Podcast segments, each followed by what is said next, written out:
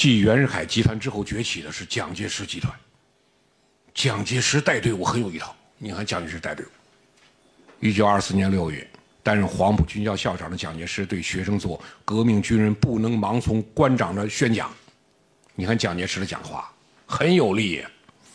13年来，中国军人被袁世凯被弄坏了，他们用专用金钱来收买军人，军人变为他们个人的利器，专门供他们做家狗。官长权限一大，便可卖党卖国。蒋介石讲，我们革命是以主义为中心，跟着这个主义来革命，认识这个主义来革命的，绝不是跟到一个人或者认识一个人来革命的。如其跟到一个人或认识一个人来革命，那就不能叫做革命，那就叫做盲从，那就叫做私党，那就叫做他人的奴才走狗了。中国人思想习惯到如今仍旧是几千年皇帝奴隶恶劣思想。蒋介石当年作为革命者，思想非常积极。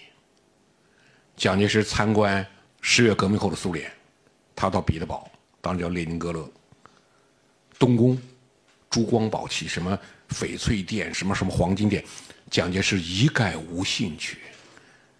他说这些有什么意思啊？他说东宫里面给他最深印象什么呢？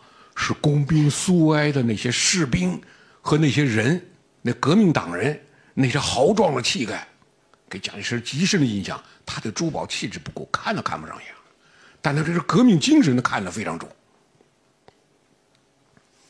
黄埔军校为国民党推翻北洋军阀统治而建立，以党建军的黄埔党军为中国政治舞台带来了全新的景象。黄埔军校的门帘，蒋介石亲自拟定的，升官发财，行走他路，贪生怕死，误入私门。今天挂的黄埔依然是铿锵作响。黄埔学员的誓词，不爱钱，不偷生，统一意志，亲爱精诚，遵守遗嘱，立定脚跟，为主义奋斗，为主义牺牲，继承先烈生命，发扬黄埔精神，以达国民革命之目的，以求世界革命之完成。你看蒋介石，蒋介石为什么能拉出一支队伍来？这个队伍为什么能够摧枯拉朽？北洋军阀根本挡不住他。你看他当年从广东北伐，吴佩孚、孙传芳、曹锟、张作霖，哪一个能挡住他？全部被他打垮。这蒋介石带队伍这种革命精神，但最终袁世凯落为一纸空文，蒋介石这东西也落为了一纸空文，把党指挥枪变到蒋指挥枪。作为北伐军总司令，蒋介石几乎一夜之间就做到。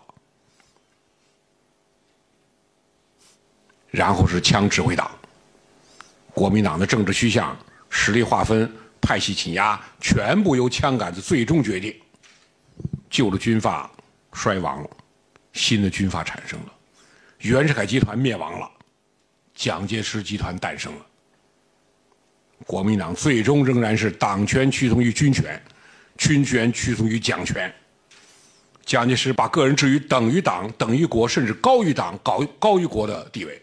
蒋介石的名言叫“党在国在我亦在，党亡国亡我亦亡”。党国最后变成蒋国，党军最后沦为蒋军，最终未能脱离新老军阀的历史覆辙。